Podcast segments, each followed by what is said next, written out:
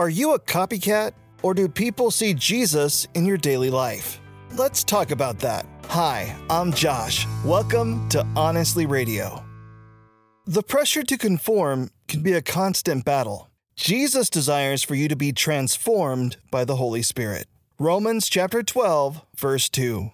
Don't copy the behavior and customs of this world, but let God transform you into a new person by changing the way you think. Then you will learn to know God's will for you, which is good and pleasing and perfect. Just as a caterpillar must enter the cocoon to transform into a butterfly, so a Christian must daily surround themselves with prayer and the Bible. Then you will know God's voice and experience His life changing presence. I pray you embrace God's Word. Thank you for joining us on Honestly Radio. Embrace Jesus Christ, embrace true purpose.